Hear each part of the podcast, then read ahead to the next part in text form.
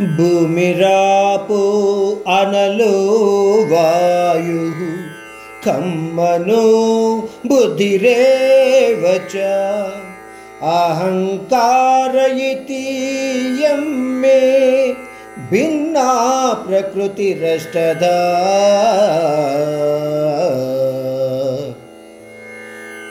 अपरेयमितस्त्वान्यां प्रकृतिं विद्धि मे परम् जीवभूतां महाबाहु य इदं धार्यते जगत्